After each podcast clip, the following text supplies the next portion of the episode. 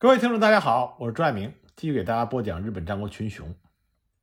那么上面两集我讲了丰臣秀吉的正室夫人宁宁，那么这集开始呢，我给大家讲讲丰臣秀吉死后，丰臣政权的继承人丰臣秀赖和他那位著名的母亲前景茶茶，也就是电击。前景茶茶是活跃在日本战国时代中后期的女性。她既是安土时代统治者织田信长的侄女，又是桃山时代统治者丰臣秀吉的侧室。无论是在安土时代还是在桃山时代，茶茶的存在感其实并不算很高。直到丰臣秀吉死后，丰臣家走向衰弱，茶茶作为秀吉的遗孀以及丰臣家唯一继承人秀赖的母亲，不得不独自的扛起重担，与初代幕府将军德川家康对抗。他的名气才逐渐变大。公元一六一五年，随着大阪城天守阁的烧毁，躲在山里取轮的茶茶丰臣秀赖母子遭到幕府军的攻击，在绝望之中自尽。那么，日本也因为这场最后的战国核战的结束，迎来了相对和平繁荣的江户时代。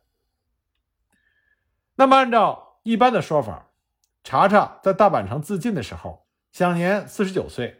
所以可以逆推出茶茶的出生时间大概是在一五六七年的时候，但是也有史学家认为茶茶的出生年是一五六九年。那么茶茶的父亲就是我们之前讲到的晋江之鹰，曾经和织田信长亲如兄弟的前井长政，他的母亲正是织田信长的妹妹，著名的美女阿市。在茶茶出生的前一年，他的舅舅织田信长。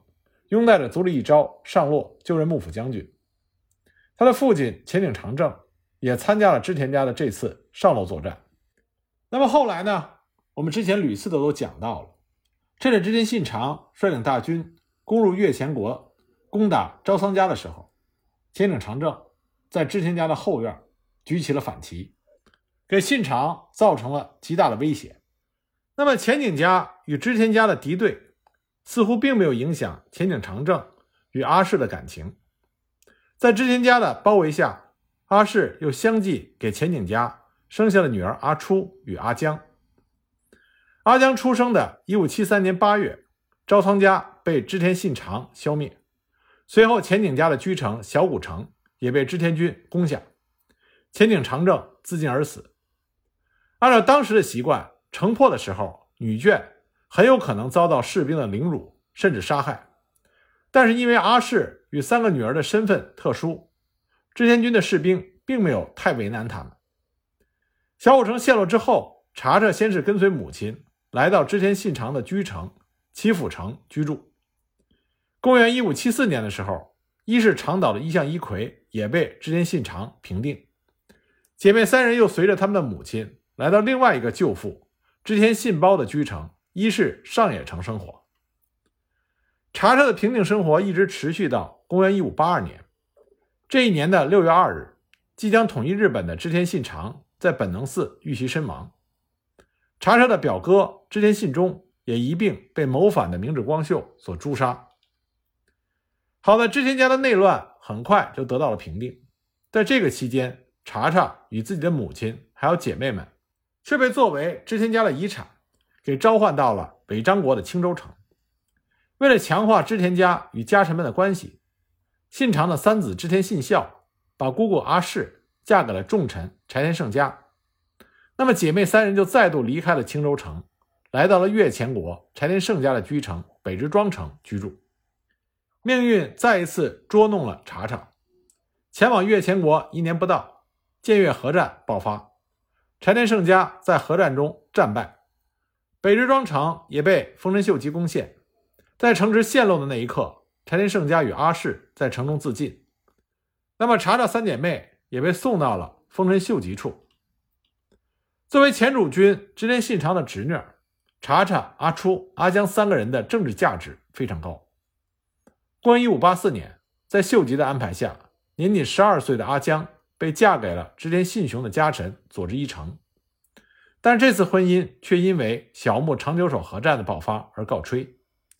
秀吉迁怒于织田信雄与德川家康结盟和自己敌对，故意借口说查查病重，想见妹妹最后一面，把阿江骗了回来，随后强制让阿江与佐治一成离婚。一五八七年，阿初也在秀吉的安排下嫁给了侧室松之丸店的弟弟京畿高次。在支走了两个妹妹之后，丰臣秀吉终于对姐姐查查下手了，将查查纳为自己的侧室。仅仅第二年，查查就怀上了秀吉的孩子。这一年，查查也就十八岁左右，而秀吉则至少五十岁左右。秀吉欣赏青木于美女，这在战国是很出名的。但是他膝下始终没有子嗣，有人怀疑秀吉的生育能力是有问题的，所以在查查怀孕的时候，有好事的人还曾经在聚乐地的南门贴了张大字报，说查查肚子里的孩子不是秀吉的。秀吉和查查虽然年龄上相差悬殊，但是从后世发现的秀吉和查查之间的信件，我们也可以看出来，秀吉和查查之间的感情非常的好。查查怀孕期间，秀吉还特意命弟弟秀长为查查修筑了一座新城电城，用于养胎。电城位于摄津国的电川，是当年织田信长与三好三人众本愿寺之间的合战旧址。正是因为这个原因，查查后来也被称之为滇电电机。公元一五八九年五月，查查即将临盆，秀吉大喜过望，将一族、大名与公卿们都召集到聚乐地来。分发了金判六千枚、银判两万五百枚作为红包给众人。五月二十七日，他的儿子贺松出生。因为之前的孩子都夭折了的缘故，秀吉决定给孩子取一个坏名字“亚塞星”，所以呢，就给贺松取了一个单字名“舍”，这在日语里是抛弃的意思。不过呢，秀吉的这招瞒天过海，并没有能够忽悠过上天。公元一五九一年八月，贺松夭折。祸不单行的是，秀吉一直仰赖的弟弟秀长也在同年去世。秀吉在一年之内少了一个左膀右臂和一个继承人，这个打击对于秀吉来说过于沉重。由于贺松死在电城的缘故，秀吉随即下令拆除了这座不祥之城。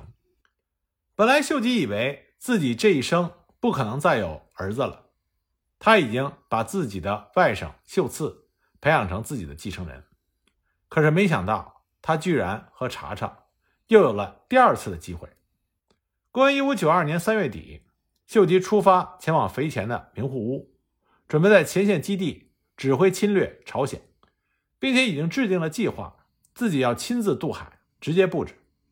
那么出发的时候呢，他以吉氏佳丽为由，带上两个爱妻查查和京吉隆基，一起到名护屋坐镇。所谓吉氏佳丽。是指两年前秀吉出兵小田园的时候，也是带上了这两人，结果大获全胜。除了奥羽两国之外，日本的统一基本上推进完成。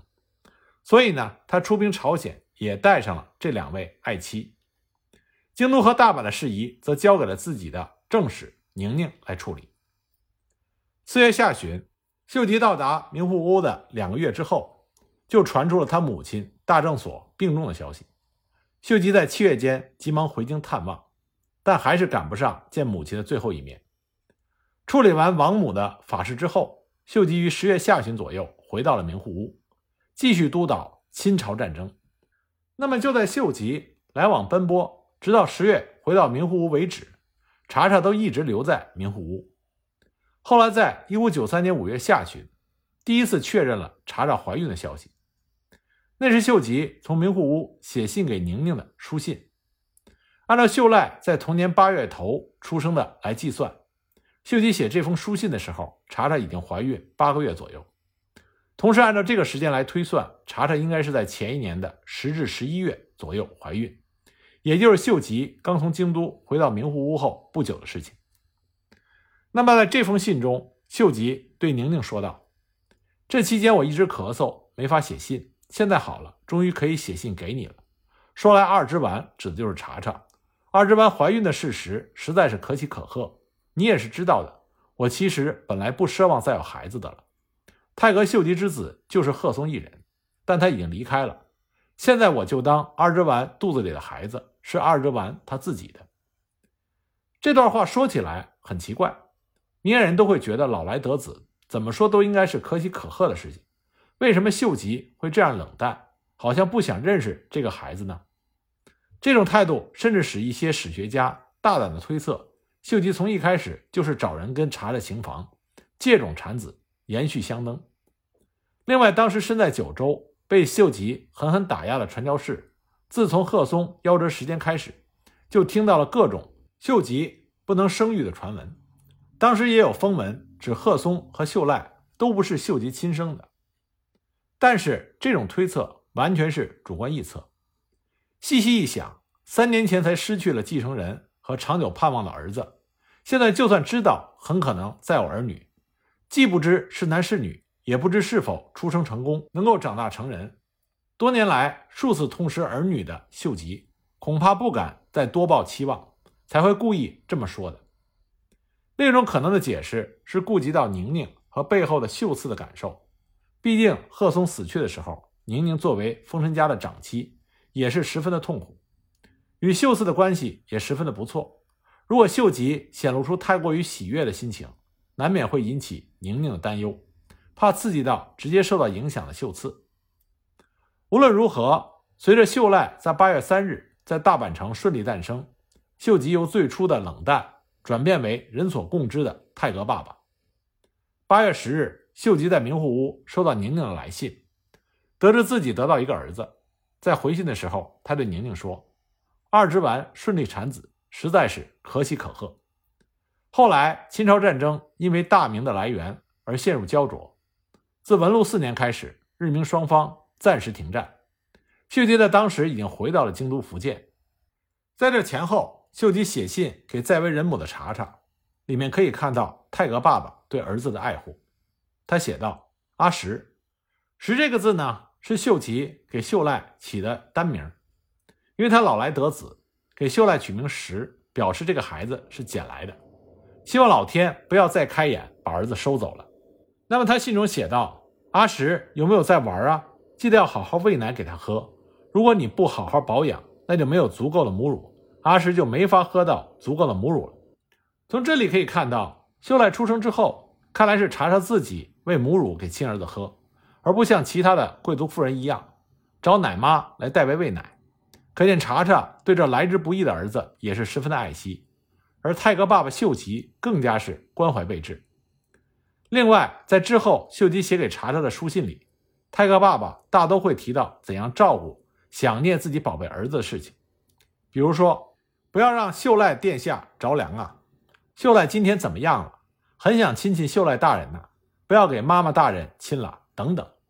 还有秀吉曾经写过不少信给秀赖，当然也是写给查查的。